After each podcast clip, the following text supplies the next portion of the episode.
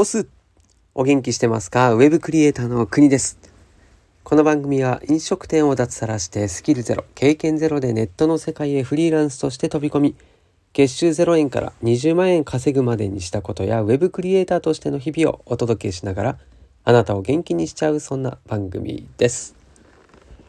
はい。今日は2月の18日の金曜日いかがお過ごしでしたでしょうか？もうね、夜の9時、もう10時になりますかね。になりますんで、もう今日が終わりかけているので、はい、いかがお過ごしでしたかというですね、問いかけになっておりますけれども、もうほぼほぼ明日聞いてくれる方がほとんどじゃないかということなんで、おはようございますとも言っておこうかしら。はい。今日はですね、ちょっと自宅の息子の部屋を借りて放送しているということでですね、はい、ちょっとひもじい、ひもじい場所っておかしいな。えっ、と、追い詰められている感じですね。はい。なんで、細々と放送しておきますので、まあ、ちょっと iPhone のね、マイクで撮ってるので、音が悪くなってるかなとは思うんですけども、ご了承ください。さてでは、早速今日のテーマに行きたいと思いますね。自分ルールに縛られない方法ということです。以前ですね、ツイッターで、いつだったか忘れたんですけど、ツイッターでですね、この自分ルールのことについてつぶやいたことあるんですけども、まあ、ちょっとラジラジオでも放送しようと思っていてすっかり忘れてましたんで、今日、はい、放送しようと思います。で、これね、いきなりちょっと、まあ、本音というか、うん、自分の失敗でもあるんですけど、この自分が決めたマイルールってやつですね。そう。マイルールに縛られて、結局ですね、本来やらなきゃいけないこととかをおろそかにしてしまったっていう過去が、はい、結構あります。うん、これは本当ね、フリーランスになってからもそうだし、うん、脱サラしてからの方が多いかもしれないですね。なんでかっていうと、その脱サラしたことによって、自分ルールをいろいろ作ったからなんですよね。それまでは会社員で働いていたので、その自分ルールというよりは会社ルールにのっとってやってたことが多いので、そうなんです。だから、まあ、これは本当ね、まあ、個人でこれから稼ぎたいとか、まあ副業をするという人もそうかもしれません。うんまあ、そういった人たちが必ず陥るであろう、頑張る人ほど陥る可能性があるんじゃないかなというふうに思ったので、まあ、これはね、本当注意喚起も兼ねてですね、なんだろうな、これを意識しながらやっていくのと、意識しないでやらないと、ややるのとでは全然違うかなと思いますんで、はい、ぜひですね、参考にしていただければと思います。まあ、僕のもう実体験の失敗談みたいな感じですね。はい。で、じゃあ何をですね、失敗したのというところなんですけれども、まあ、結果的には学びになってるんですけれども、シンプルにですね、やめれなかったってことなんですよ。まあ、逆に言うと、やめる勇気を持っていれば、自分ルールはうまくいくよってことなんですよね。はい。どういうことかっていうとですね、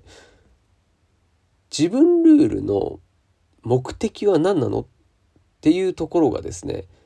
やっていくうちに違う目的にすり替わってしまうっていうのが原因だというふうに僕は思いました。はい。で、まあそうだな、実体験なので実例をいくつか言うと、うん、例えばですね、毎日朝ランニングするっていう自分ルールを作りましたと。はい。で、これは、その習慣化をする上では、すごい今うまくいったんですね。毎日朝起きたら、まずランニングしようというふうに決めてですね。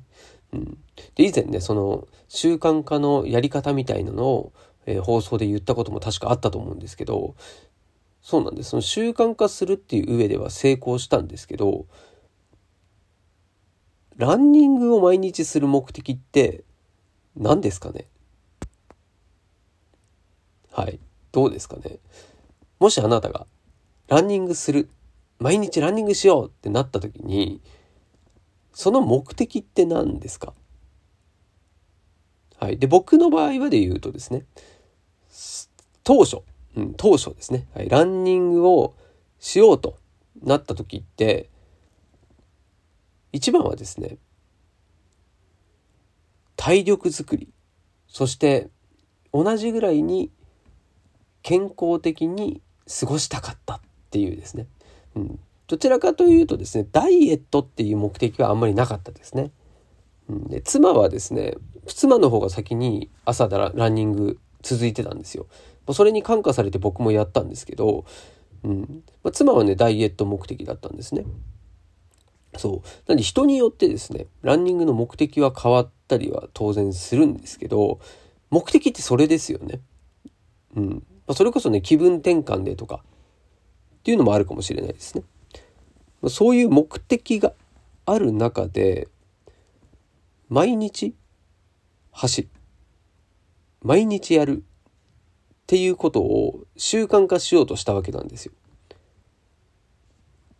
それによっていつの間にか毎日やることを習慣化することが大事になっちゃったり目的になっちゃったりすると。うん、結果的にですねその例えば目的を達成しているのにずっと続けちゃってるってこともないですかっていうことなんですよね。でランニングに限っては健康的にってなったらこれはねずっと毎日やった方がいいんですけどじゃあ毎日がいいのっていうところを疑問にも持たなかったんですよね。もうとにかく毎日ランニングしなきゃダメなんだっていうふうにねそうそれこそ僕が習慣化でやったのがねインスタグラムに毎日ランニングする時に写真を撮ってですねそれを投稿するってことをしてたんですよ。まそうすることによってこう毎日投稿しないと誰かがですね監視してる状態になるので強制的に続けるんじゃないかと。そうでこれはうまくいったんですけど、まあ、そもそもその毎日続けたり毎日走ることにどれだけの意味があったのかって言われるとそこにですねこだわらなかったんですよね。うんまあ、そこに意識をしてなかったというか。うん、ランニングイコールなんとなくいいことかなって思うんだけど、うん、例えばねちょっと具合悪いなっていう時まで走る必要あるの？とか、うん、もう本当ね昨日寝不足でそれでそれでも眠い目こすってですね朝起きて走る必要あるけあるけってことなんですよ。でそれって毎日走ることが目的になってたからそうなんですよね。でも健康的にしたい健康的な生活を送りたいって言っているのに無理して走るって矛盾してないですかっていうことに僕は気づいてしまったんですね。でこれが結構自分ルールの落とし穴だなって思ったんですよ。ちょっとねゾワッとしましたね。うん。なんかねそのこれやめられない理由って結局自分が決めたことだから破りたくないっていうのはあるんですよ。うん、なんか格好悪いし途中で挫折したって思っちゃうじゃないですか。そうなんです。だからこれがね結構な落とし穴でだからね結論やめる勇気これを持つことだよっていうのはその勇気って何なのっていうとそれこそ自分に勝つことだったり自分を捨てることなんですよね。うん、でこれねすごい大事なのは自分のルールをやめるっていうのはですね実を言うとこれはただ単に過去の自分が決めたことなんですよ。今の自分じゃないんですよ。だここをね履き違えちゃいけないんですね。たとえ自分自身が決めたことだったとしてももう過去はねどうでもいいんですよ。もう過ぎ去ったことなんで。でそこにですね執着しすぎてしまって過去にこれね縛られてるっていう。これほんとねもう今回のこの自分ルールなだけじゃなくてもう過去に縛られてる人がやっぱり多いんですよ。ねトラウマっていう言葉もありますけどトラウマなんてねもう幻想なんですよ。だってもう過去はないんですからこの世の中に。過ぎ去ったものでありあるのは僕らの記憶の中だけなんですよ。つまり自分が作り出したね幻想とも言えるかもしれない。確かにね過去にやったこと記録に残ってることありますよ。あとは今ならね動画いっぱい映してるから動画に映ってたりしますよ。それもね結局はその動画に映ってる自分自身だけどもそれも過去の自分なんで今の自分じゃないんですよね。それに対してねどうこう思うこともないだろうし思わない方がいいんですよね。それよりも今どう生きてるかとかこれから先どうすんのっていうところの方がよっぽど大事だし、うん、でね未来ばっかり考えちゃうとなんか結局ね不安になって不安になるとどうなるかっていうと今今を楽しめないじゃないですかそうすると今が楽しめないから未来が悪くなるっていうこの変な循環が起こるんであんまり未来も見過ぎない方がいいと僕は思いますね。はい。まあそんなちょっと脱線しましたけど、そうなんです。自分ルールは過去の自分が作ったものっていうですね、そういう考えを持っとくのが僕はいいなっていうふうに思いました。でその他にもね、うん、例えば最近だとね、うん、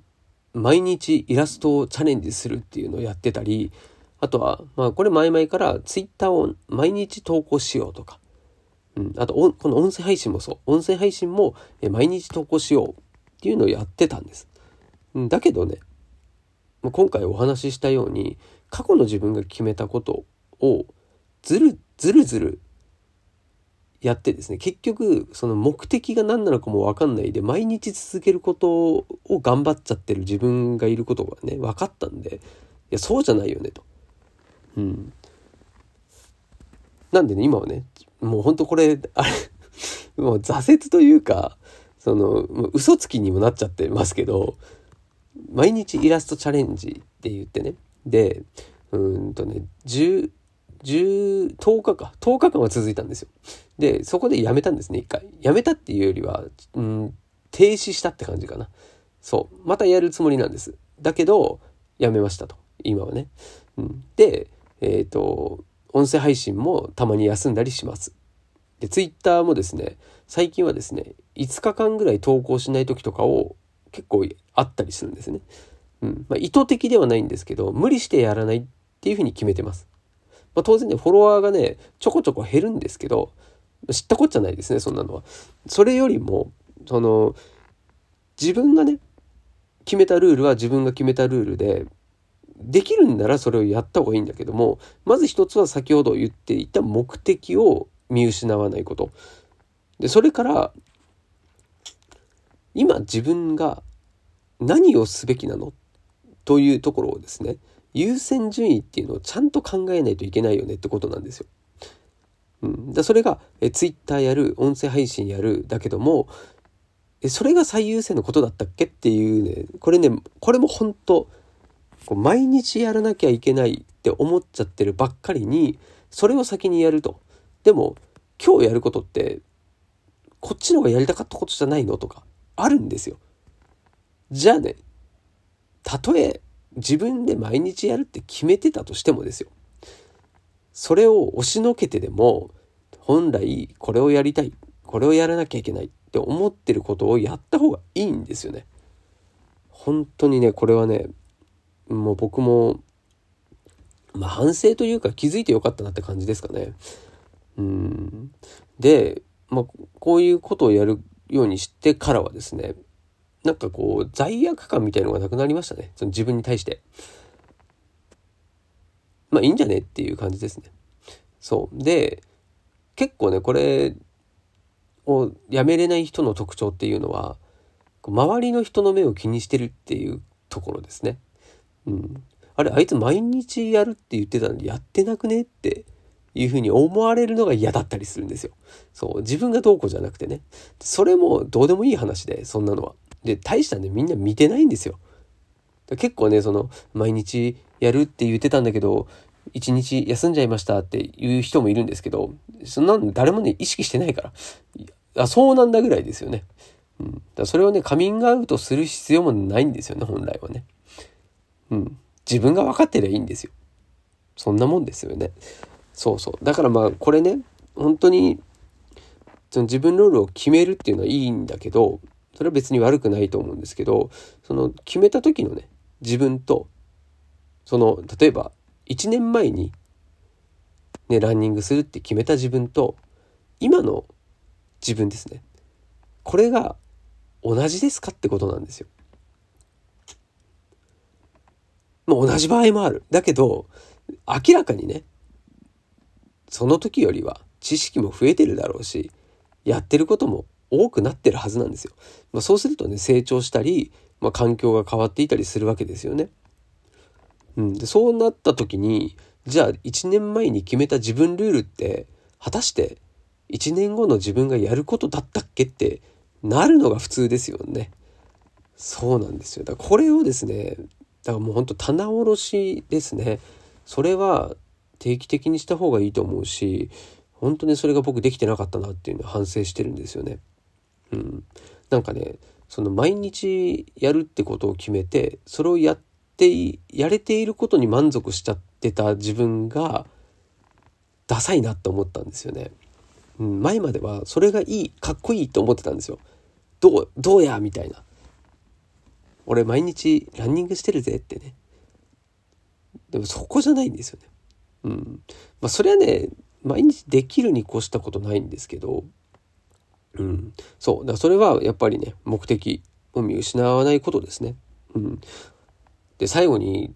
じゃあこのなんでね、こういうことになっちゃったのかなってちょっと考えたんですよ。で、遡ること、その会社員時代にそういう考え方がこう根付いちゃったのかなってちょっと思いました。うん、というのもその会社員の時はですね毎日通勤すると会社に通勤することが当たり前なんですよね。でこれはそのある意味いい意味意味いいいいことでもあるのかなと思ってるんですよ。うん、っていうのはそういう決まりが強制的なね決まりがあることによってこう習慣化するんですよね。で、毎日会社に行くことが当たり前になるんで、